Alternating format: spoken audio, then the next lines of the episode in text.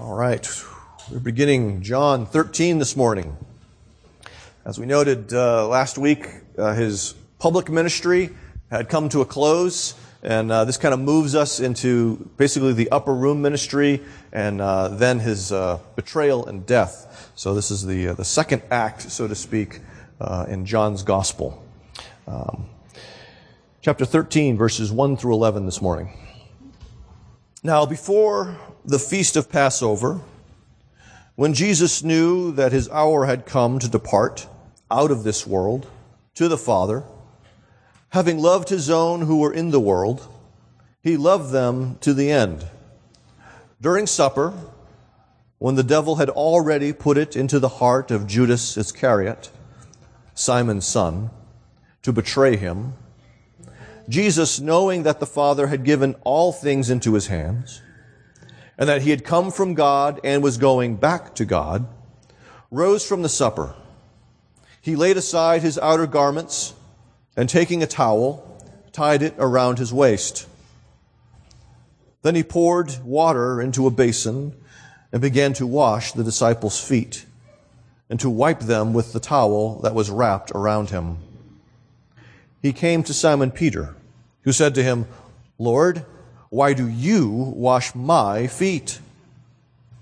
Jesus answered him, What I am doing you do not understand now, but afterward you will understand. Peter said to him, You shall never wash my feet. Jesus answered him, If I do not wash you, you have no share with me. Simon Peter said to him, Lord, not only my feet, but also my hands and my head.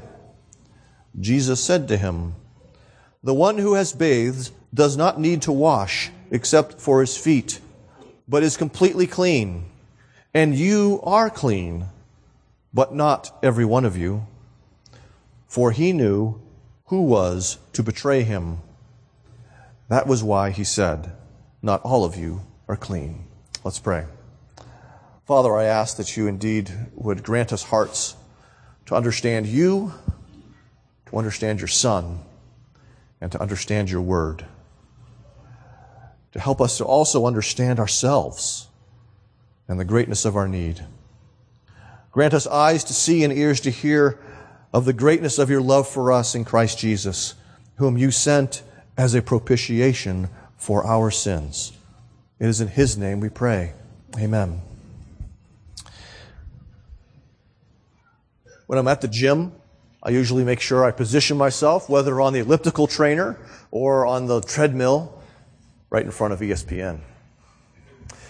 But occasionally ESPN has strange things on, and recently it was time for the National Spelling Bee. That's a sport, folks. that falls, I guess, under the entertainment aspect of uh, ESPN. And, uh, you know, I'm, I'm, sitting there and I'm watching and, and, and spelling has never been my thing. I can't understand why anyone would want to spend hours looking at dictionaries, trying to figure out how to spell words. And I understand that there's a scholarship at the end of this process, but that is not enough for me to want to sit down with a dictionary and study these things. And so it's, it's interesting to me to watch how some of them spell things out in their hand if you haven't noticed. A lot of them use that technique. But it, it makes me think of the, the accumulation of knowledge. All of us accumulate knowledge. Every single one of us. We may accumulate different knowledge and for different reasons, but we all accumulate knowledge. Why? For some, it's the glory because you want to be the guy who knows the answers to all of the questions. Perhaps like me, one time you were caught not knowing an answer to a question. You were confused and you felt shame and you realized, I never want to feel that again. And so you began to kind of collect data for that moment when someone asks you a question. Glory or just the not feeling shame aspect. Some, like these children, they're accumulating knowledge for the purposes of gaining money. It might not be a scholarship, it might be a job. It might be uh, another prize for some sort of contest. Some gain, gain knowledge for wisdom, some for love, so that they might love another person. But we all seek to gain knowledge. And the point is that we then do something with that knowledge.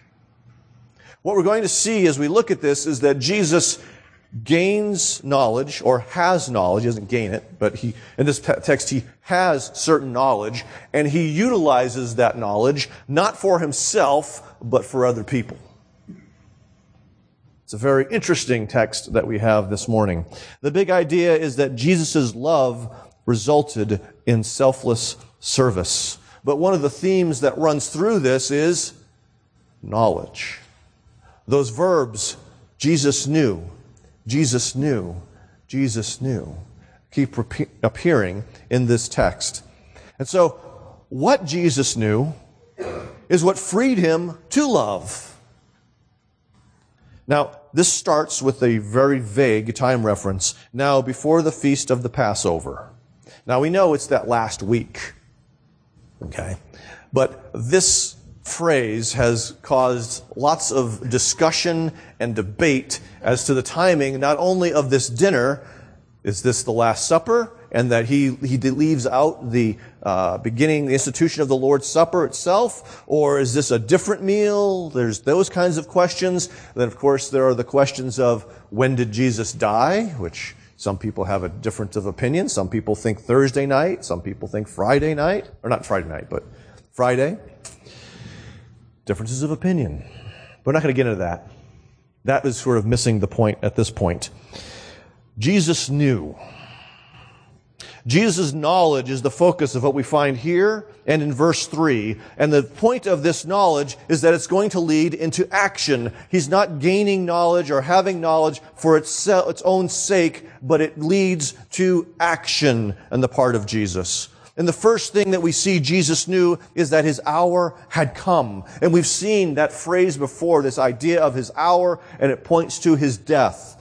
And so this, this saying is Jesus knew that his, his death had come. The time had arrived. Not that moment, but it was happening. It had arrived. It was time for him, as it says in this text, to depart the world, to depart creation, and to return to the Father. And so we see that as we begin this discussion of, of what's going on here, the cross continues to cast its shadow upon everything Jesus does and the events that, that continue up until the cross. The shadow of the cross is always going to be there. I remember when I decided to leave New Hampshire and uh, go to Florida. Still not sure why I went to Florida. I did not know what I was getting myself into when I moved to Florida. But every encounter with friends seemed to be, this, there was a shadow cast upon it of, I'm leaving. I don't know if I'm ever coming back uh, or when I'm coming back. And so there were all of these goodbyes. That's what Jesus is sort of experiencing. This is it. It is time for me to say goodbye, in a sense, to these men who have been following me for up to three years. It says that because he knew his hour had come, having loved his own who were in the world, again, this idea that Jesus had loved them up to this point. Didn't, he didn't start loving them because he was about to depart, but he had loved them all along. However, that idea of in the world. He loved them though they were in the world. He loved them where we are, in the midst of the mess, in the midst of sin, in the midst of misery. He loved them. But it also says he loved them to the end. Or as the NIV puts it, the old NIV, to the uttermost. And so there's a, there's a, a little bit of uncertainty as to how best to understand that. Is he loving them even up to the end? Is he loving them to its goal, which is one understanding of telos, the, the Greek word that is there, or is he loving them to the full measure, the maturity of his love? It's all three, actually, I think. Because he did love them even to the very last moment of his life on earth. He did uh, love them uh, with a goal in mind, which was the salvation of their souls. And he did love them completely with everything that he had. He loved them to the end. He also knew that the Father had given all things into his hands. And so he knew that he was in control. There are a number of circumstances that are about to happen and they're not going to go well for Jesus, but he knew that he was in control of them. It was not Satan. It was not Judas. It was not Pontius Pilate. It was not King Herod. It was not any of those people. It was Jesus himself who's control of all of these situations. These things had been placed into his hands by the Father. He has no fear. What is going to happen to him is frightening, but he has no fear as he encounters them. Not only did he know that the Father had given all of these things into his hands, but he knew that he had come from God and that he was going back to God. It's, it's obvious as we've gone through Uh, out this gospel already how many times he talks about how he has sent and he talks about the one who sent him and he's talking about the father and this is just again affirming this he knew this he understood it and it shaped how he acted it was not just a bit of trivia for him, but it freed him. He didn't have to worry about making a name for himself. He didn't have to worry about gaining his own glory. All he had to do was what the Father told him to do. He was free because of the knowledge that he had. He knew who he was. He knew, he knew where he came from and he knew where he was going. Now, you could ask me who I am, and I might be able to give you a fairly decent answer. I could tell you where I've come from Andover, Mass, Nashua, New Hampshire, a couple places in Florida. Now I'm here. I don't know where I'm going. I don't know if this is the last place I'll ever live or not. I have no idea. But I know that in God's providence, I will be going to Chattanooga, Tennessee tomorrow. Um, but beyond that, I really don't know. Okay? But Jesus knew these things. And because he had this sense, this security, and who he was, he was able to love his disciples in a way that they viewed as scandalous. Because Jesus did not cling to his deity, or sorry, his dignity, he did cling to his deity. But he freely loved them in what is, in a sense, a very scandalous sort of way. When we read earlier from Philippians 2, we see that Jesus took the form of a slave. And that is very apparent here. Because what he is going to do is something only a Gentile slave would do. A Jewish man could not force a Jewish slave to wash his feet.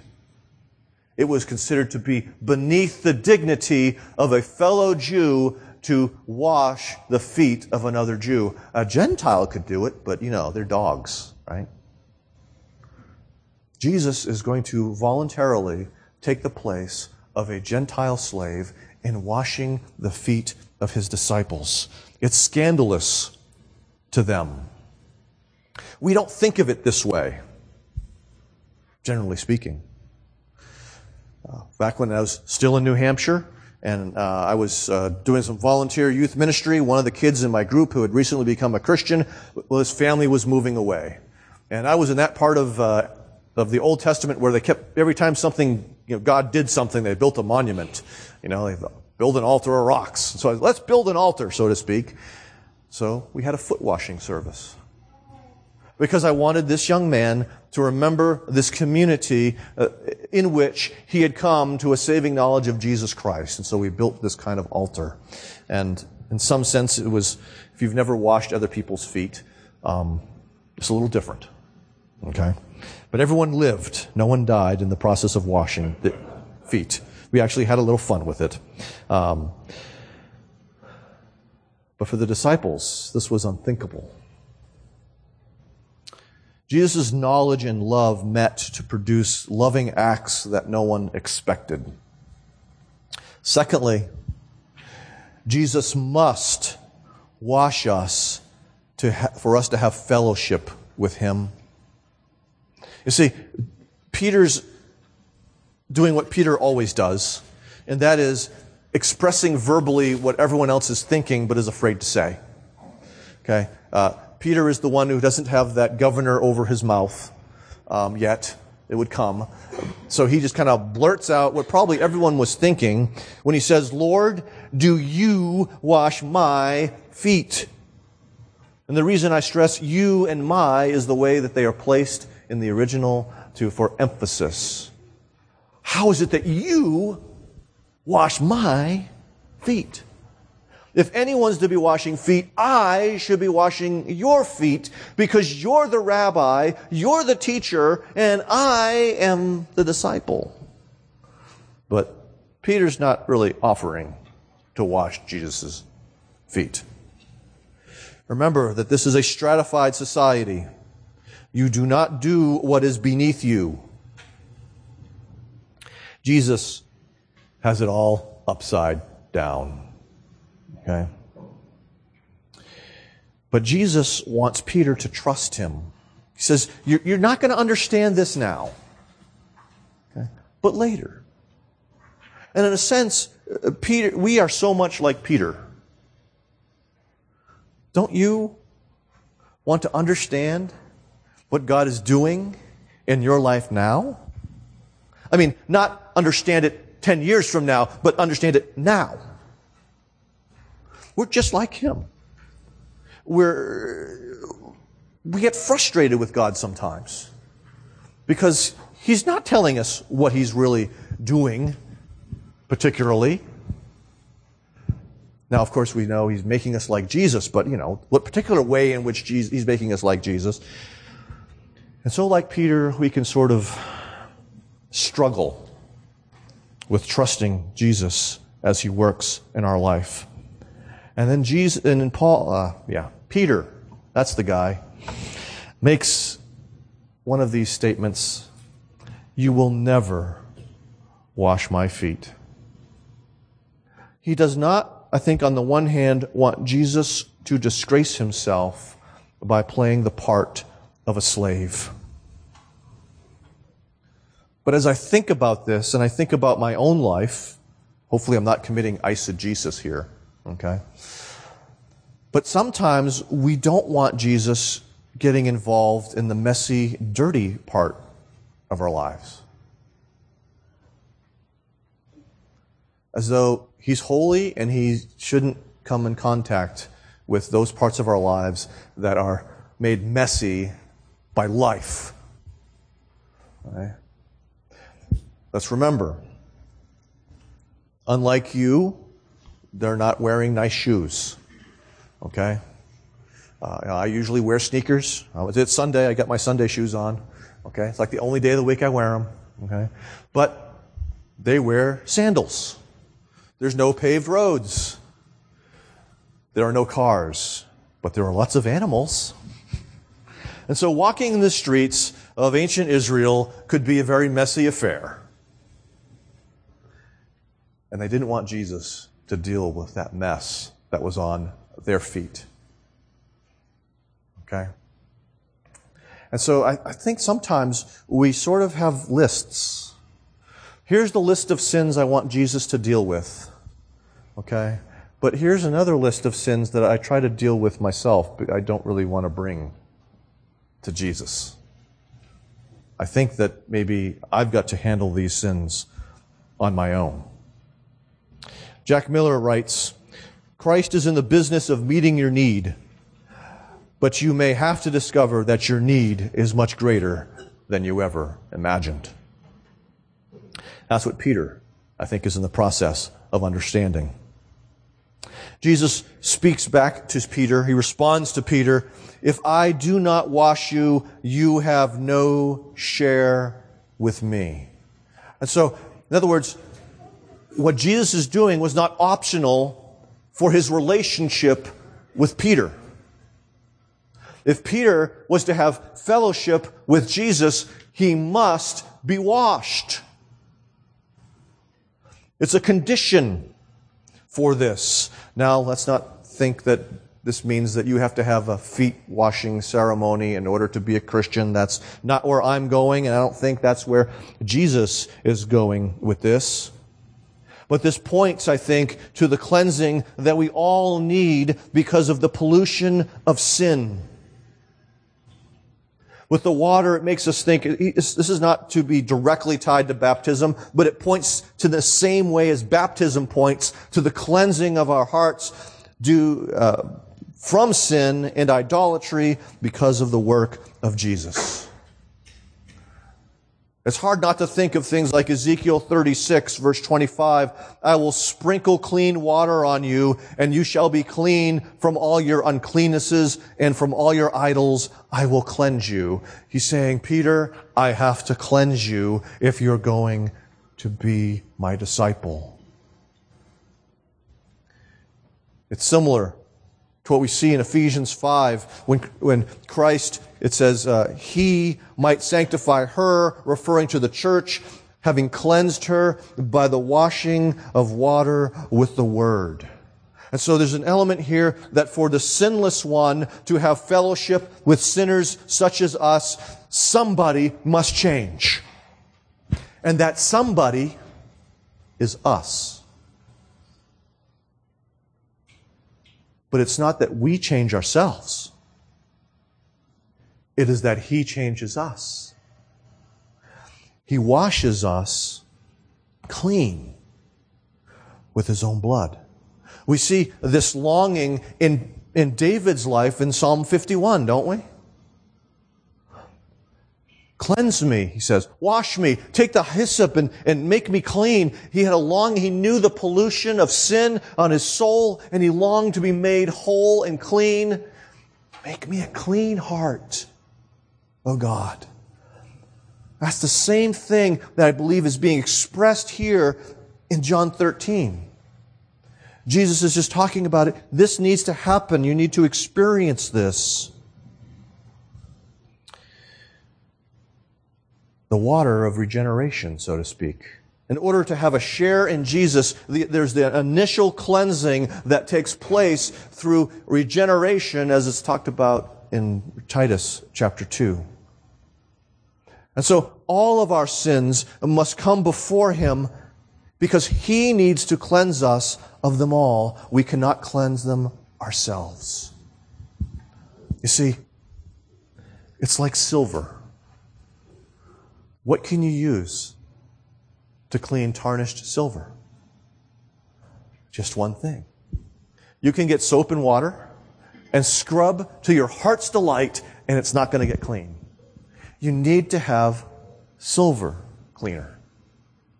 You can get the borax scrubber, you know, one of those little scrubby things with all this. Work hard, work up a sweat, work for days. Not going to happen.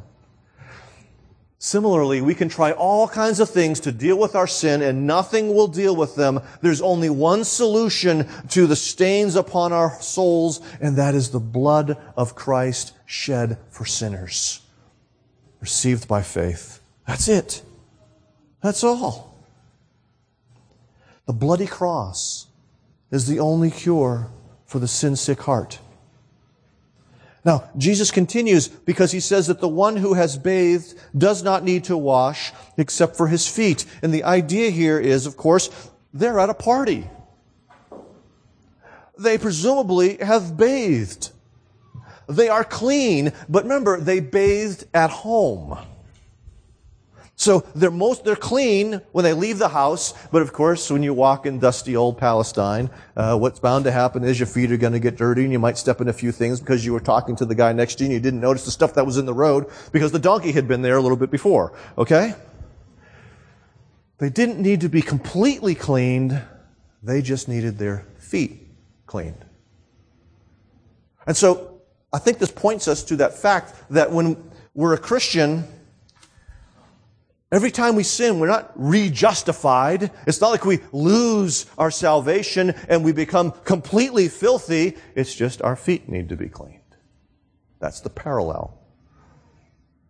Peter had to remember that it was not everything that needed to be cleaned because Jesus had already done that, so to speak. Okay? His, the effectiveness of his cross went backwards in time too. That's what really cleaned David. That's what cleaned Abraham because it was as good as done. Okay? In the providence of God. So when Peter goes, wash all of me, wash my hands, wash my head, no, you only need your feet washed. Christians, when you sin, you just need your feet washed. You don't need to come to Jesus all over again. You just need to confess your sins and ask forgiveness. This is exactly what we see in 1 John chapter 1. If we walk in the light as he is in the light, we have fellowship with one another, and the blood of Jesus his son cleanses us from all sin. Okay? This is a present tense kind of thing. It's something that was continuing to happen. We're in the light. We've already turned away from the darkness. We've been, we've been saved by Christ, but we still sin. And we still get cleansed. And it's still the blood of Christ. Not, well, at conversion you're saved by the blood of Christ, but later on it's something else. It's always, only the blood of Jesus Christ that takes away our guilt, that removes our shame. So fellowship with Jesus begins and continues by the cleansing of our sin by his blood. Thirdly, Jesus didn't let betrayal suffocate service because Jesus knew something else. Jesus knew who was to betray him. Jesus knew that though Judas was with him, Judas had no share in him. The death of Jesus, as we noted, was in his own hands. We see in Acts 2, this is reiterated, and that this Jesus delivered up according to the definite plan and foreknowledge of God, you crucified and killed by the hands of lawless men. God was in control, the Father and the Son, not the wicked men who put Jesus to death. But Jesus also knew this that Satan, or here the devil, Diabolos, which means accuser, the accuser had already been at work in Judas's heart prior to this, moving him to betray Jesus. Usually, when we think of the accuser, we think of him accusing us, and that happens. He brings up our sins, that Christ has already taken care of, uh, as though, you know, to steal the joy of our salvation and to, uh, to cripple us with a sense of condemnation and false guilt and shame and these kinds of things. That's what we normally think of, and that's what he does a lot of, don't worry. But he also accuses other people to us.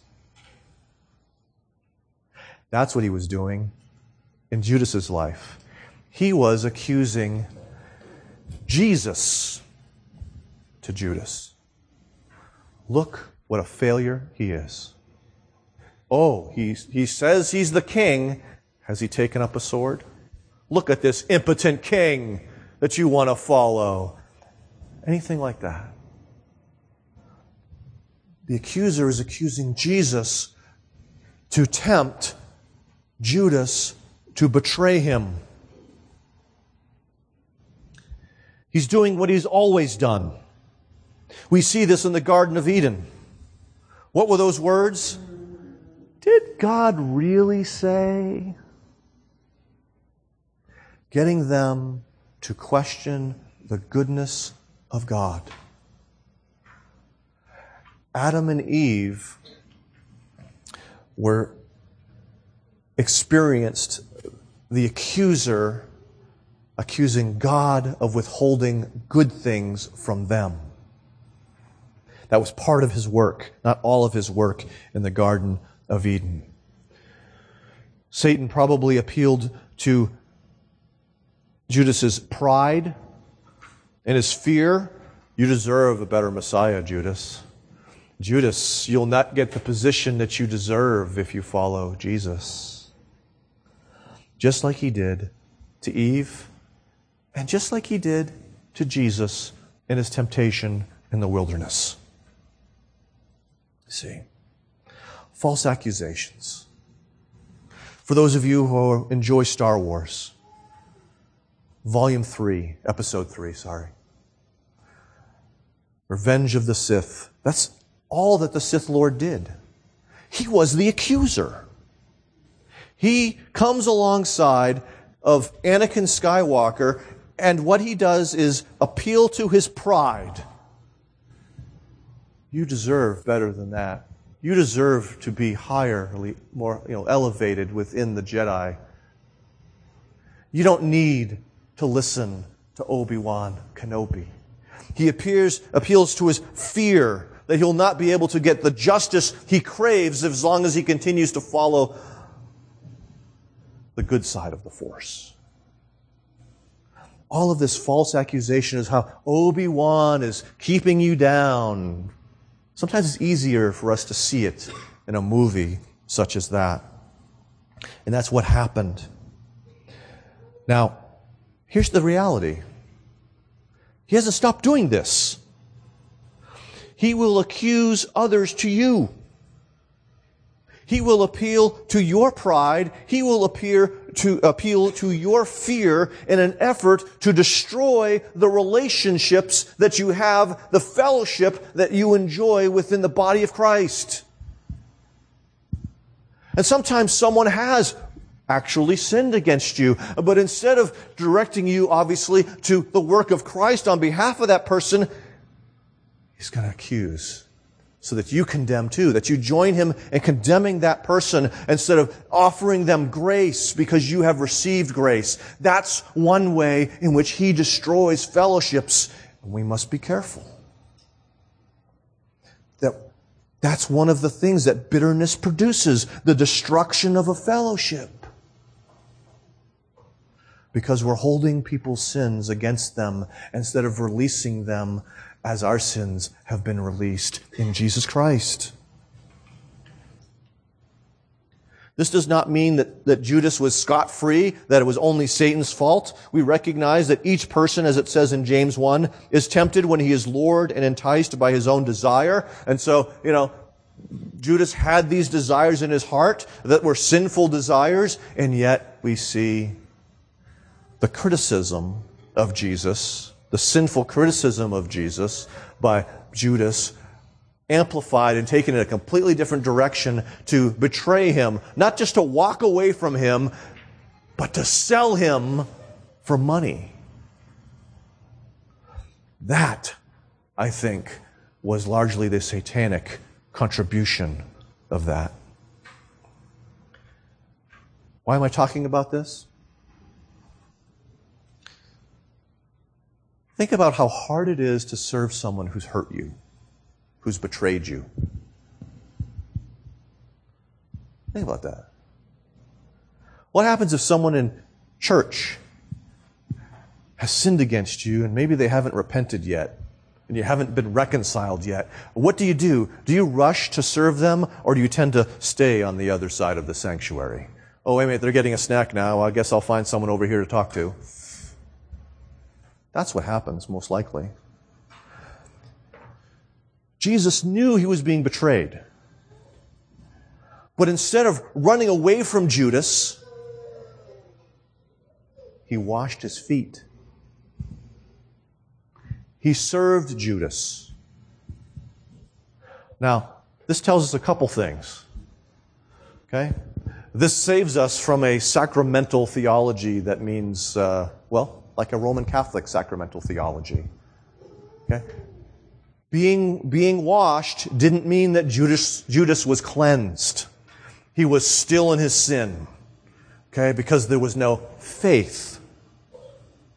All right? The sacrament has to be met with faith to receive that which the sacraments point to. Right? His feet were washed, but as Jesus says, not all of you are clean. Judas remained in his sins. Simply being baptized does not cleanse us. We must be united to Christ who loved us by faith. Jesus didn't let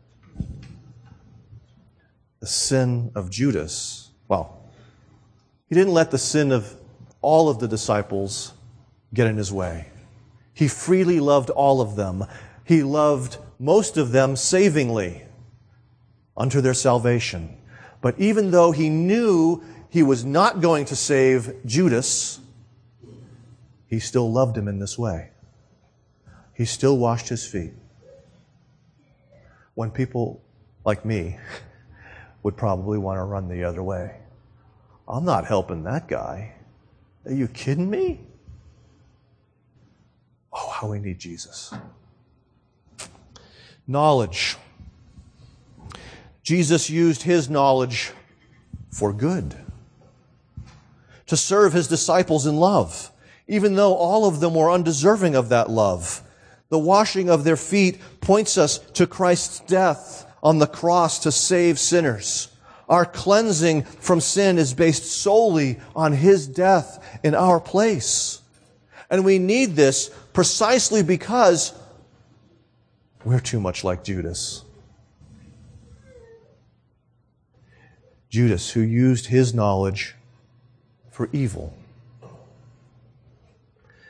Self centered, Judas didn't come to Christ for cleansing, but instead betrayed Judas for money.